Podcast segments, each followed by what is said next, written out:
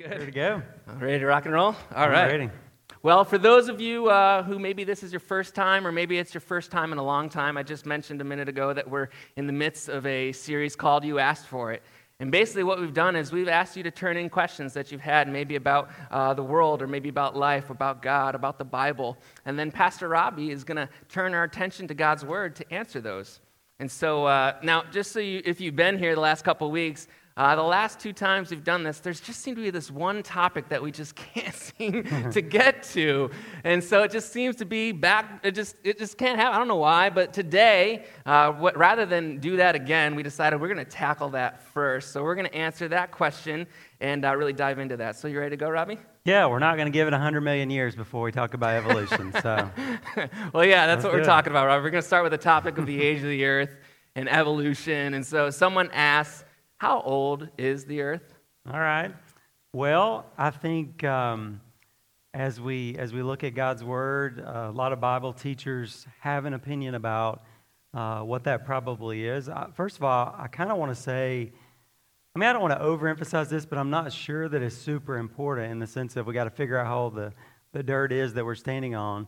But I think it is important in terms of what we're going to be talking about here in just a moment. So, most Bible teachers would say, based on the genealogies in the Old Testament, just kind of extrapolating that out, looking at maybe, um, you know, what that would, how long that would take to develop, maybe six, 10, 12,000 years, I think is what most Bible teachers would say. Okay. Okay, well, let's, here's the next question. What about the evidence then of evolution that says that all of this has been a process of millions of years? Yeah, well, I would say, well, what about the evidence of evolution? Um, I, I think many of us have, well, let me just put it this way. I believe in about 100 years, we're going to look back and say, seriously? Seriously? We believe that? We were duped into believing all of that? And certainly when we get to heaven, uh, we're going to see that uh, the truth of what God has done and what He reveals in His Word.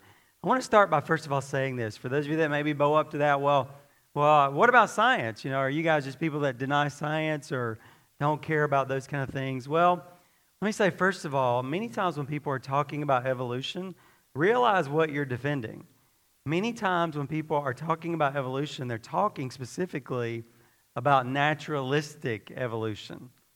Now, what does that mean? That means that there is no God and that we came about through some process that has happened that we call evolution. So I want to kind of start with that. The Bible says very clearly, and think about this how important is this topic? The Bible starts with this statement In the beginning, God created the heavens and the earth. I mean, he started his letter with that. Wow, isn't that incredible?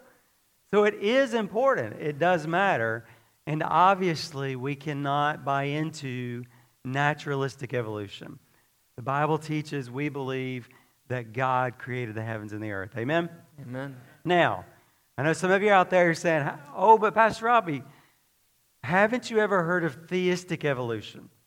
And what many Christians have done is they've tried to say, hey, we know that science says it took millions of years. We want to kind of bail God out. We believe in the Lord. We believe in, you know, He's the one who created everything. So couldn't we say that, yes, God created everything, but He created it through the mechanism of evolution? Now, some of you right now initially like, oh, I've never thought of that. That's a really good kind of, you know, marrying of what we learn in school, uh, in science, and what we know in God's Word. But I need to share with you that theistic evolution, maybe on the surface, is very appealing for those reasons, but it actually doesn't work. You see, when you begin to study the Bible, you see that the Bible says, or, or evolution requires death. It requires lots of death. But the Bible says that death did not come until man was here. You follow that? So evolution says there is this long chain of, of um, transitions that were uh, that experienced deaths, and ultimately that ended up in human beings. But that's not what the Bible says. The Bible says that death did not come until human beings were here. So you cannot have evolution as a mechanism that God used to bring this all about because it required death.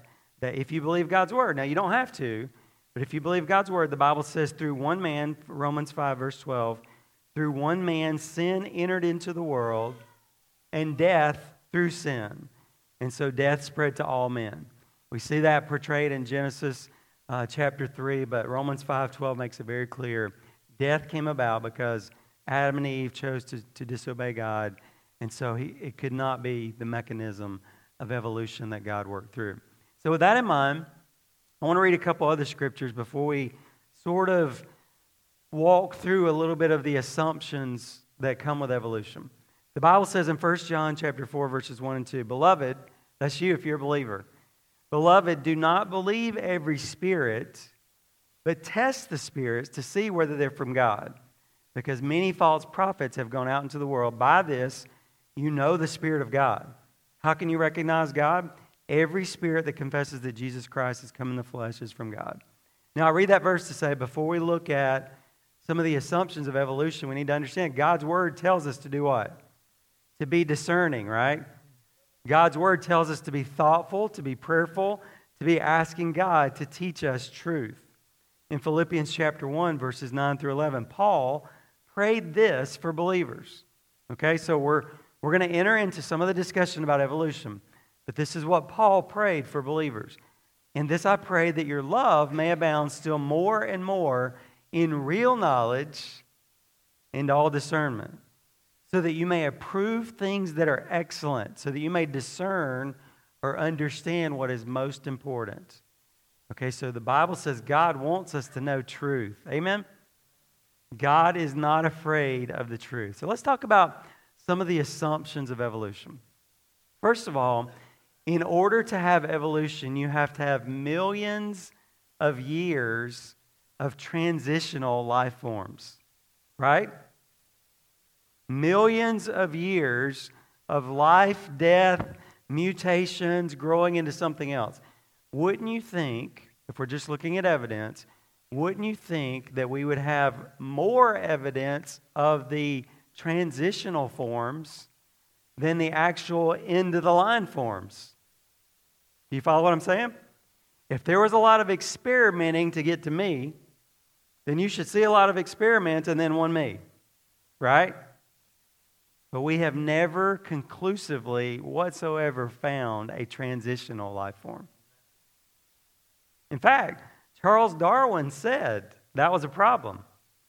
He said a problem with his idea was you need those, you need many, many life forms and he recognized that we did not have them, but here's what he said It's too early in archaeology, but we know they're going to show up.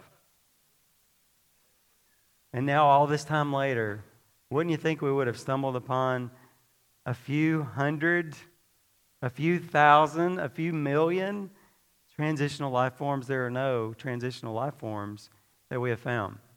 Let's talk about those mutations mutation. So things go from this to that. Well, that sounds good in theory, right? Something over time could maybe develop an appendage, and that appendage got passed on, and then it got a little bigger, and then it got a little bigger, and then it got a little bigger.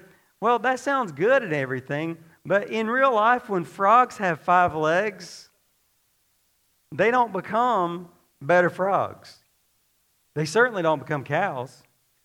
What do they do? They walk slow and they get eaten.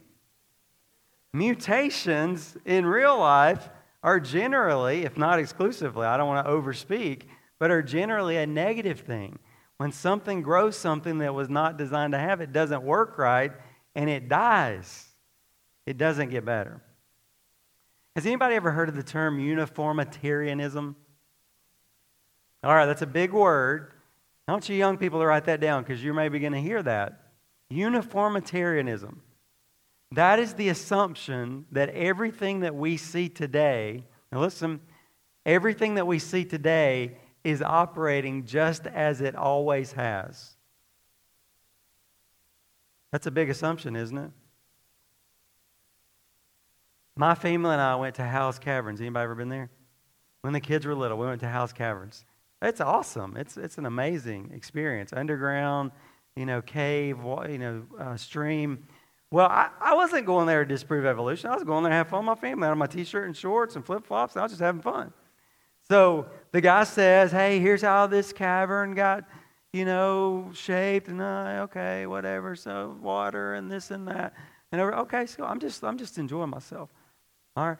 And a couple times we think throughout history, there's been big floods that came through and cut it out and carved it out even more. Okay, cool, whatever, you know. So then we come to this big calcium deposit. It almost looked like Jabba the Hutt, okay? There was this massive calcium deposit, and right about, I saw it. There was a little drip. Drip, drip, drip. You said, how long is it going to keep going, right, Isaac? Drip. The guy said, we know that that calcium deposit has been there however many million years. And so I didn't want to make a big deal or whatever, but, but I just asked him, I just went, before we kept going, I just called him off to the side. I said, I said, do we know that that calcium deposit has been there? I said, oh, yes, we know. I said, how do you know that? I knew how he figured that out because I can figure up how the rate of that drip, right? If that drip kept dripping for umpteen million years, there'd be this big Jabba the Hutt after umpteen million years. If that drip was dripping like that for umpteen million years. I said to him, I get it. If that drip was dripping like that for umpteen million years, we'd have Jabba the Hutt, and it, it would appear to be whatever million years old. I said, but didn't you say there's been some major floods cut through the cavern at least a couple times? He said, yeah. I said, do you think when that came through it changed and maybe the drip went drip, drip, drip, drip? Or maybe the drip went drip, drip. I said, is it possible that that drip has, ne- has not always been exactly the rate it is? He said, no, it's not possible. I said, I said, I'm not saying it hasn't been. I'm not saying I'm right and you're wrong. I'm just saying, is it possible that it's dripped differently? No, it's not possible. I said, is it possible that that calcium deposit has always been there and the drip came later? And, and, and so the, the of the Hutt was half its size, and the drip's only been dripping for a, certain, for a shorter amount. No, that's not possible. I said, I'm not saying that happened. I'm saying is that, no, that's not possible. So a major assumption is that what we're looking at right now is the way it's always been, and so therefore we can deduce all these things that are asserted. The last thing I want to share is geological layers. First of all, how do we explain these geological layers and the evidence that it shows? And there is evidence in the geological layers. Well, first of all, you need to understand this there was a major flood, there was a cataclysmic flood over the face of the whole earth. And if you read the book of Genesis, I think I shared this maybe last time, it appears that they were in that ark for over a year. That is a lot of water moving around and pressing on things and changing things, right? So, first of all, there's a major flood that we have to consider. The last thing that I want, to, want you to consider is this. Now, think about this. On the day that Adam and Eve were created, how old were they?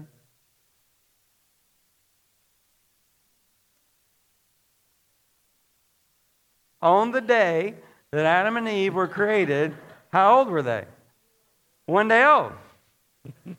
but how old did they appear? We don't know exactly. Let's say 16, 18, 21, right? So if a scientist had showed up on the day of creation, aha, there's a 30 plus year old man. He's been here for 30 plus years. But God had created Adam and Eve that day.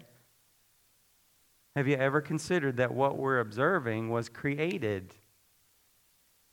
in one swoop? And we're looking at stuff that, yes, if it dripped, if there was a drip to make West Mountain, that's a long drip. But if God created it in one day, it's one day old. Does that make sense? It's called a mature earth. The earth was already mature when it was created. So it gives the appearance of being millions of years old, but it was one day old on that day. Wow. Okay, well, I hope that helps. Um, I know that that is super helpful for people maybe that are struggling with feeling like they've just been bombarded by culture that seems to just continue to challenge their beliefs about God. But mm. man, it's good to know that God's word has answers. Amen. Amen. Well, let's move on to our next topic. Wait a second, Jeff. Okay, They're a little sure. bit loud on their amens tonight. All right. Ooh, we are right. highly Wake evolved beings. We can say amen a lot. Amen. Amen. Amen. All right. All right. All right. Well, we're right, not we're not lower level life forms, right? Of Christians, right? We're highly evolved. We can say amen. All right, they're with us. Well, now, now that we've got that established, let's move on now to our, uh, to our next one decision making and God's will. All right, so someone's asked, How do you know when to press through a problem or when to take that as an indication that God wants you to maybe change direction? Here's some examples. If I have cancer, do I do chemo? Do hmm. I fight the cancer and do I trust God to heal me? Or do I go home? Do I enjoy my, my remaining days with my family? What if my job is extremely hard? Do I stick it out and do I trust God to honor my perseverance? Or do I accept it's not going to change and find another job? Hmm. Actually, as we were preparing for this series, I had several people ask me on some different level this question. So, did you understand that? How do we know whether we're supposed to press through something or whether we're supposed to change gears? That's a very real question, isn't it? First of all, I want us to realize that every situation is unique. You could actually see two people in what appears to be the same situation that need to make different decisions. Sometimes people say, I feel, I sense that God has called me to press through with this, and so that's what I'm going to do. Sometimes people say, No, I need to let go and realize that I'm pushing something that God's saying no to, right? Okay, so I want, I want to make sure we're clear on that. We're in a relationship, we're not in a formula. Amen? All right, so with that in mind, this one is a little bit harder. This one is a little bit more elusive because there's as many different situations in this room as there are people. And so we can't just say this or that, but I want to give you some things that you can sort of take home. How do I know? How do I know what God wants me to do, right? First of all, we pray. Now, I don't say that lightly. Friends, I've shared with you, your pastors, your church family, we're learning God answers prayer. If that, if that statement sounds kind of cheap or easy to you, I, I want to be gentle in saying this, but have you been praying? Because when you pray, God answers your prayers. Anybody back me up? Amen. When we ask God to help us, God does give us real answers. Okay? The second thing is be in His Word. The Bible says, Your Word is a lamp unto my feet and a light to my path. And, and I like the image of that. You, have you ever thought about that? Your Word is a lamp unto my feet and a light unto my path. That means as I open God's Word, He gives me enough for the next step. He doesn't give me 35 steps. He gives me the next step. Now, what's the cool thing about that? If I have a lamp in my hands and I take a step, what happens to the lamp? It goes forward, doesn't it? So when I take this step, God will shine the light on the next one. Amen? Friends, again, if you don't understand that, if that seems strange to you, I want to challenge you. Have you ever come to God's Word, sincerely seeking Him with all your heart, believing by faith that He's going to show you His answers in His Word? Because there are many people in this room who have learned and who are continuing to discover God speaks to us, doesn't He? Mm-hmm. God speaks to us through prayer. We're going to learn in just a minute the ways that He does that through His Word. And then I would say, seek wise counsel. Guys, listen, this is the reason we have multiple pastors. This is the reason why we have ministry leaders. This is, this is the reason why we have a body of Christ. God doesn't just speak through me, God doesn't just speak through Pastor Jeff, God speaks through his body. I listen to the Lord through his body. As you guys share things, as you guys make comments, as you guys serve the Lord, as you share your heart or what God's saying to you, as you do that, my antenna are always up. Amen? And I'm saying, God, what are you trying to say to me? Now, listen, there's some caution with that. There are some Christians who completely submit themselves to that. And you got to watch it because there are other Christians who really like to give you God's direction for your life. So we can be very helpful to each other, but I don't necessarily have to do what someone else recommends I need to do, is what I'm saying, okay? So what am I doing? I'm listening, Lord. Amen? I'm listening. Would you speak to me? And God speaks through other people. So what I'm going to say is thanks for your thoughts. Lord, what are you saying to me? Amen? I'm reading your word. I'm trying to listen for your voice. I'm listening for your voice through your people. What are you trying to say to me? Now, if there's no clear answer in your estimation by that point, you need to wait. Okay? The pastors can tell you, you'll, if you spend much time with me in ministry and life situations, I drag my feet often. Not because I'm slow. I'm ready. Let's go. I'm ready. Let's go. But if I don't know what God wants me to do, Robbie drags his feet. Oh, I don't want to make something happen. Amen? If you haven't learned that, you're going to learn it. Go back to Genesis 16, Abraham and Hagar. Abraham tried to make something happen because he waited about, what was it, 11 years? And God didn't seem to answer, and he tried to make something happen. So wait. And then somebody's arguing with me, Jeff. They're saying, I can't wait. I got to make a decision tomorrow. Right? That's tough, isn't it?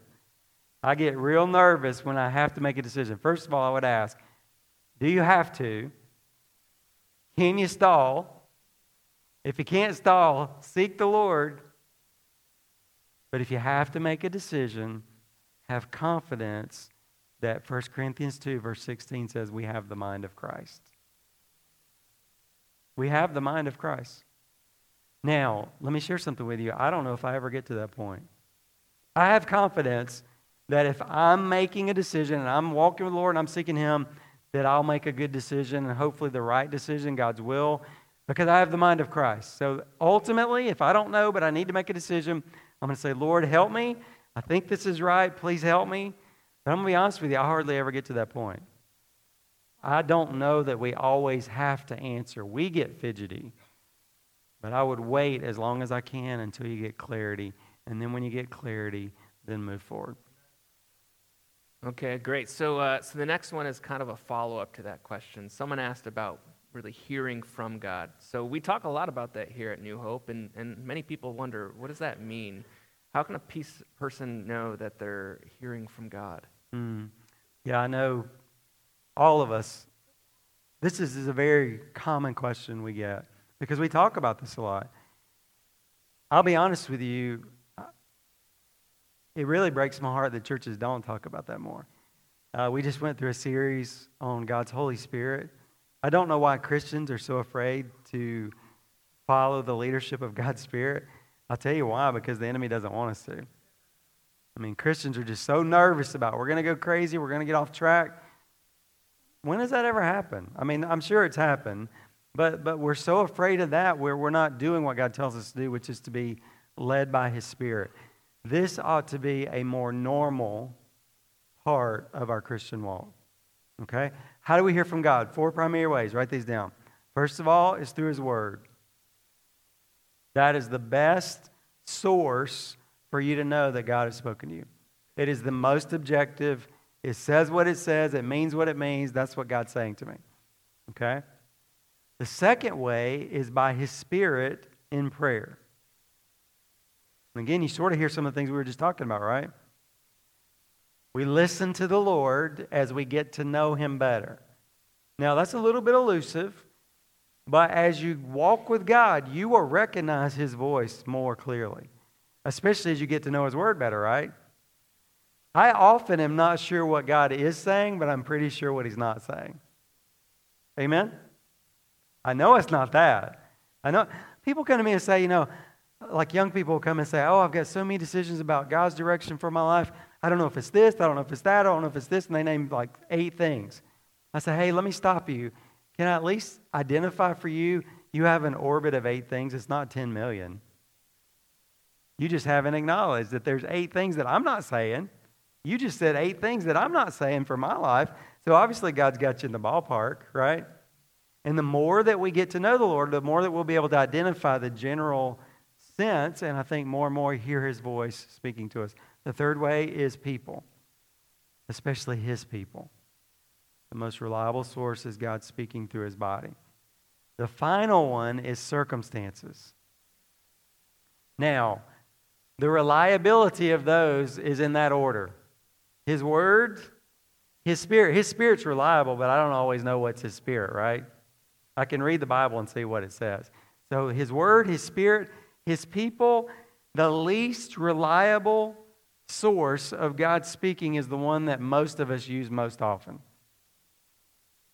A sign, an indicator. Does God speak through circumstances? Absolutely. But I find that the, the most reliable way to use circumstances is as affirmation, not as primary direction. Now, if you're brand new to being a Christian, you probably got here by circumstances. People, because you're not in the Word, maybe you don't have the Lord in your heart yet as your Savior, you're not around other Christians where you can hear the voice of the Lord. So many people often say, I kept seeing that sign out front. I kept seeing all those cars. I kept meeting people at my work that said, I go to New Hope. You want to come join me? God uses circumstances. Amen? Amen? But that is not the most reliable way to seek the Lord. Those other sources would be the most reliable. Okay, well, I know that that's, there's a lot more that we could actually say about that mm. conversation, mm. especially um, how to hear and be led by God. Uh, but I'm sure that's helpful to many as they're seeking to learn that. I well. hope so. Well, let's change gears quite a bit now. And let's talk about the topic of alcohol. Mm. Is it okay for Christians to drink alcohol? I'm just going to be straight with you. I don't believe that alcohol has any place in the life of a believer. Mean, if you've got a boo boo, sure, you can use alcohol. Not, that's a joke, all right? Let me share with you three primary reasons, okay? First of all, it's dangerous. Proverbs chapter 23, verses 29 through 35. Who has woe? Who has sorrow? Who has contentions? Who has complaining? Who has wounds without cause? I have a bruise, I don't even know where it came from.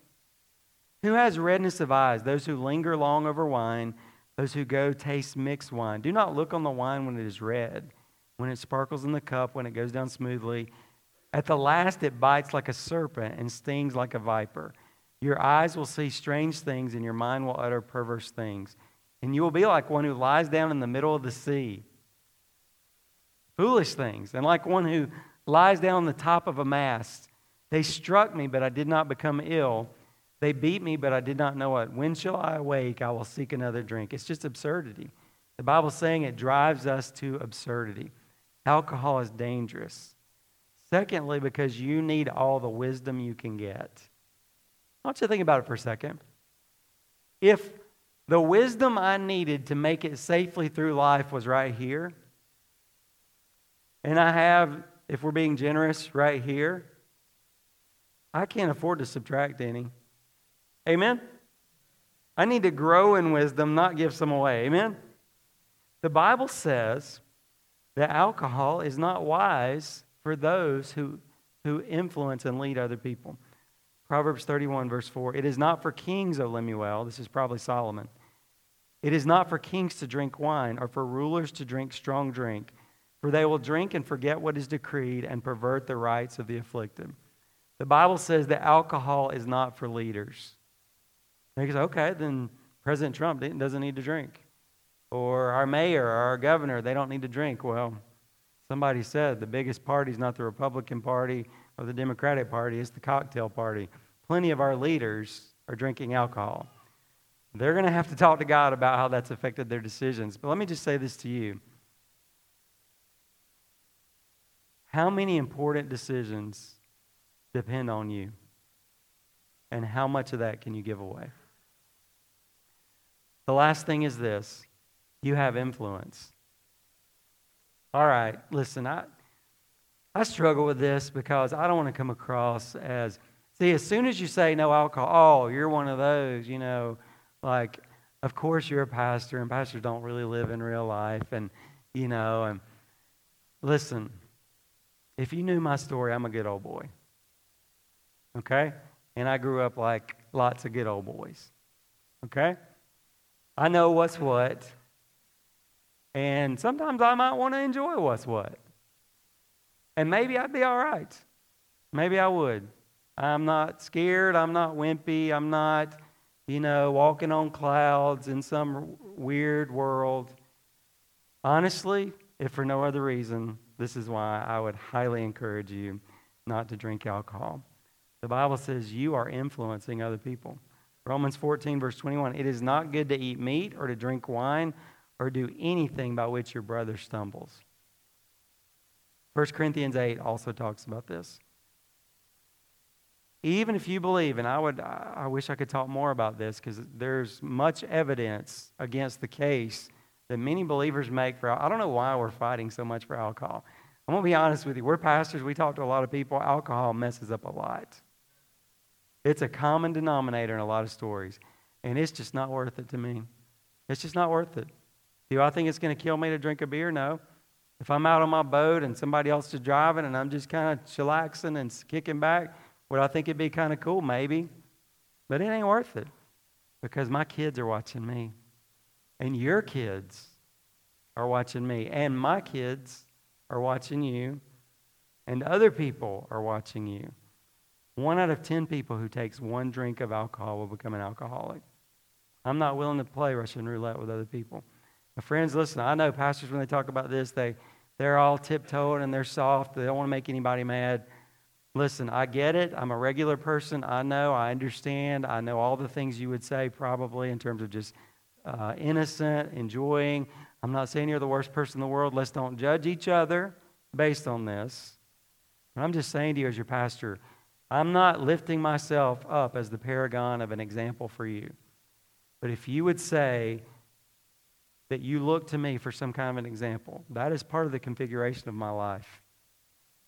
I do not drink alcohol, and I have no good reason to. And I would highly encourage you to stay away from it. Okay, well, let's talk about one of the areas then that alcohol devastates the most mm. the home. Mm. We're talking about divorce and remarriage. Mm. You know, someone asked with so many divorces and remarriages in our world today, what does the Bible say about this? Is it ever okay to divorce and to remarry? Yeah, this is the reality of where we live, right? And to be honest with you, friends, I think we're only going to see more and more of this as the days get harder, as this world gets harder. There's an attack on the home.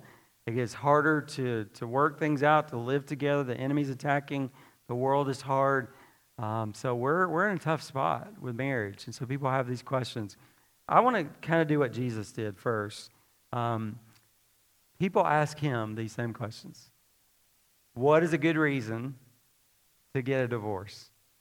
And you know what Jesus did? He took them back to the beginning. Before he answered the question, he said, Have you not read that he who created them from the beginning made them male and female? There again is what we talked about last week, right? With transgenderism and homosexuality. It's very clear God created men and women to be together in marriage, unless God calls you to be single, as He does some. But God made them from the beginning, male and female, and He said, For this reason, a man shall leave his father and mother and be joined. That word means to be superglued, to be cemented to his wife. And the two shall become one flesh. So they are no longer two, they are still two individuals, but something new has been birthed that is one. What therefore God has joined together, let no man separate. So, that sets up the principle that God intends for marriage not to be eternal, but to be permanent. So that means for life. That's God's intention.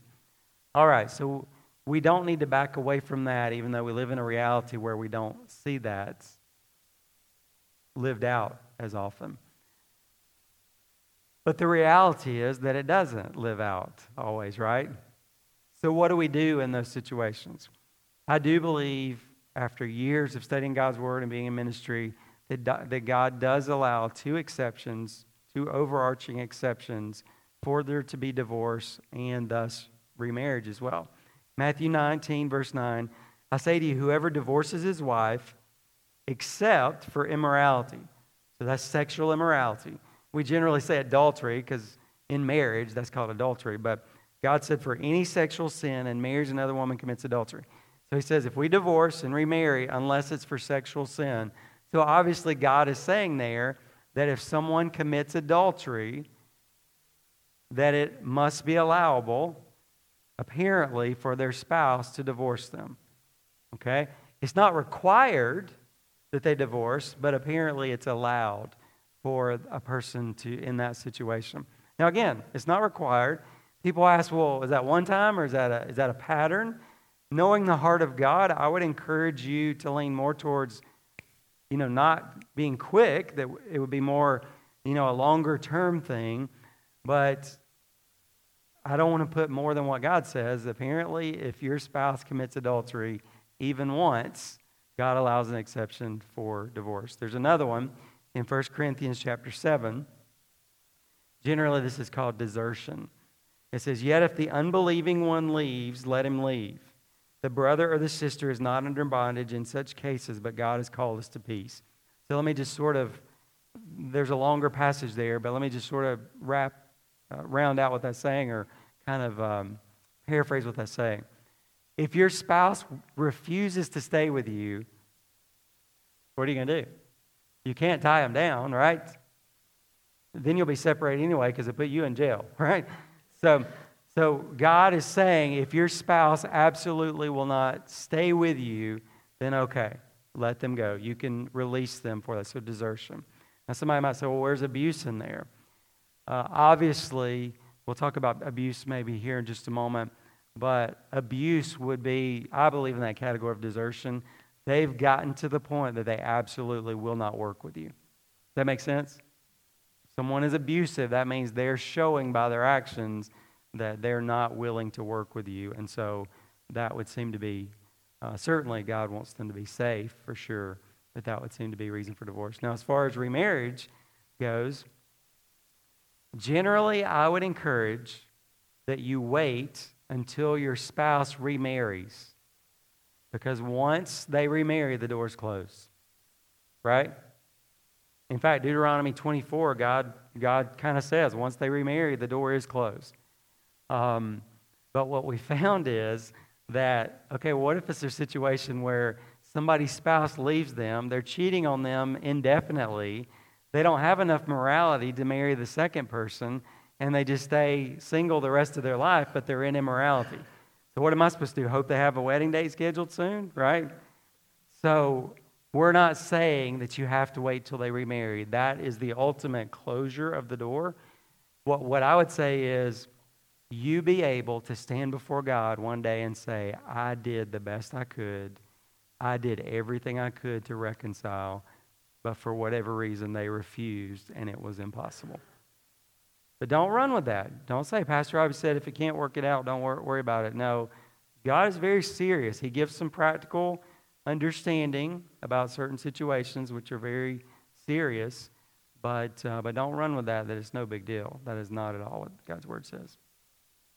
Okay, well, Robbie, you did just mention abuse briefly. Someone did have a question about that if there is abuse involved, so I'll give you a chance to answer that more. But why don't we add this maybe to it? Does that include verbal and emotional abuse as qualifying for a reason to divorce? Okay, so let's just talk about abuse in general. Abuse, really, let's talk about sexual or physical abuse. Okay.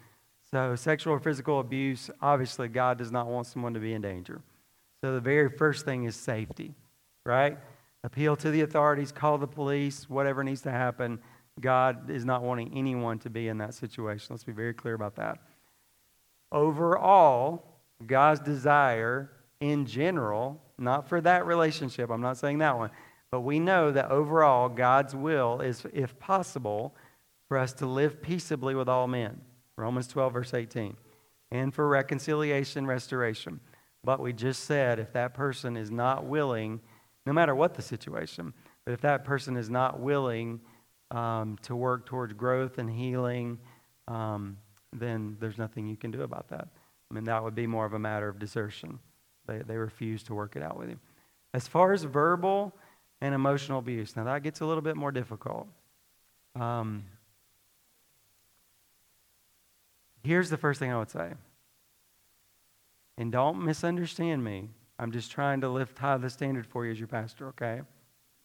We give up generally way too easy. I'm not talking about physical abuse. I'm not talking about sexual abuse. I'm talking about what somebody says is emotional or verbal abuse. And I'm not making a decision about that. I'm just saying, in general, we give up way too easily, period. So I would just challenge you to make sure if there's adultery, if there's desertion, which includes abuse, they just won't work it out with you, okay, but just be careful about jumping there. Uh, I would want to be able to say I did everything I could, and not just that our home was kind of challenging, but that it was absolutely unable to be lived in. And so that person was not willing to work it out with me. But again, I would be very, very pleased. Don't run with that. Just because your spouse smarts off to you or maybe has a bad attitude, that doesn't mean, you know, I'm out of here, right? And, and again, I don't say that lightly. I'm just trying to be to clarify. There are people who are in very severe circumstances, and in those cases, maybe that is desertion. But I would just be very thoughtful about that. Okay, well, uh, continuing then with the idea of the family, uh, but maybe in a more positive direction. Pastor Robbie, we have so uh, we've really been so fortunate here to have so many people in our church family who have fostered children or adopted mm. children. Uh, someone asked about this. They said, if God's design is for a family to have a dad and a mom, is it morally okay for me to offer my home for foster care as a single mom? Mm. We're talking about fostering and adoption. Right. Okay, so you hear that? So a single mom is saying, I know God's plan is for there to be, generally in families, God designed it for a mother and a father. So am I doing anything wrong by offering my home as a single mom? First thing I want to say is thank you and God bless you. You can never go wrong helping orphans, helping those who don't have a home. Okay? Um, I say never go wrong. I mean, obviously, we can interfere in situations we shouldn't interfere in. But I'm talking about in those situations, to have a heart to provide a home for those who don't have it. Listen to what the Bible says in James 1:27. Uh, James 1.27 says, let me find James 1.27. Pure and undefiled religion in the sight of our God and Father is this, to visit orphans and widows in their distress and to keep oneself unstained by the world. The Bible says in Psalm 68, verse 6, that God makes a home for the lonely. So, yes, we would ultimately hope everyone can have a mom and a dad in a home. But ultimately, God is our mom and dad. To provide a home is a good thing. Amen? So I would just say that person absolutely categorically, there's nothing wrong with that. There's everything right about that, and God bless you. Amen. Well, as we said, it's so great to have so much of that happening in our mm. church family, and we would encourage more of it. Amen. That's right. That's right. All right. Well, here's our final topic for the day. Let's talk about biblical friendship. Uh, what does God's word say about biblical friendship? All right. And I'm going to say, just like uh, evolution and uh, the age of the earth, we're going to have to hold off on this one. Oh, okay. I want to dig into that one a little bit more, but uh, someone did ask that question what does it mean to be friends uh, from God's point of view, to have biblical friends? And so I want to dig into that a little bit more. But before we, before we close out, I just want to take a moment and just to ask you to bow your heads with me for just a moment. We've talked about a lot of topics tonight. And we've talked about some very serious topics. And I always just want to be thoughtful that there are people in the room that, that ask those questions or maybe you didn't ask that question, but you have that same kind of situation in your life. And I want to just take a few moments here before the service closes. We've talked about God's Word and hopefully God's perspective. Hopefully, we've represented that accurately.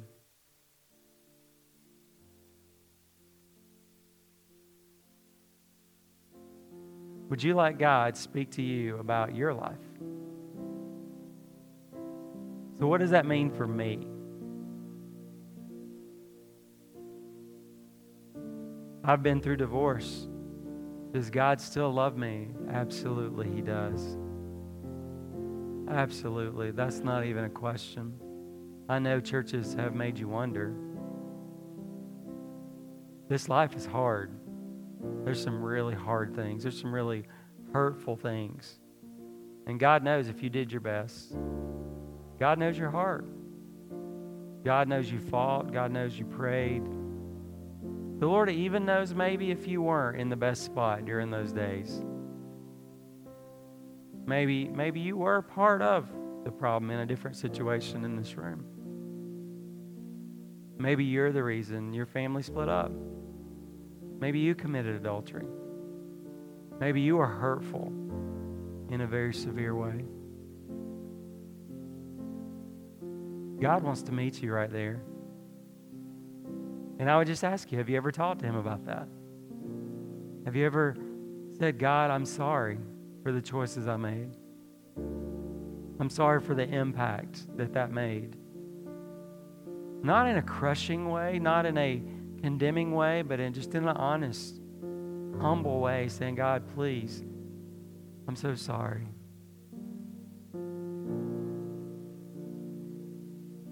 And would you just accept God's healing and forgiveness, or maybe the beginning of a healing? If you're a believer, if you're not a believer here today, maybe those choices, that impact, that those consequences, that decision, those circumstances, maybe God was using all of that to draw you to Himself. There are people in this room who probably accepted Christ because of their divorce. Would you praise God for that? That as painful and hurtful as it was, that God used that to draw you to Himself. And maybe there's somebody here that God led you here right now in this service so that you could hear that He wants to be your Savior. At least two people, two men last week, gave their lives to Christ during the service. Maybe today you would say, Dear Jesus, maybe it's not divorce, maybe it's not your family situation, maybe it's something else. Dear Jesus, I know that I'm a sinner and that my sins have separated me from you. And I ask you to come into my heart and to be my Savior. Please forgive me, God. I want to be your child. I want to have a relationship with you. I want to go to heaven one day. Thank you, Jesus, for saving me. God, we thank you for speaking to hearts tonight. Lord, there's some in this room that are struggling with that. How do I hear from God? How do I, how do I know He's speaking? And maybe you're calling them to spend more time in your word.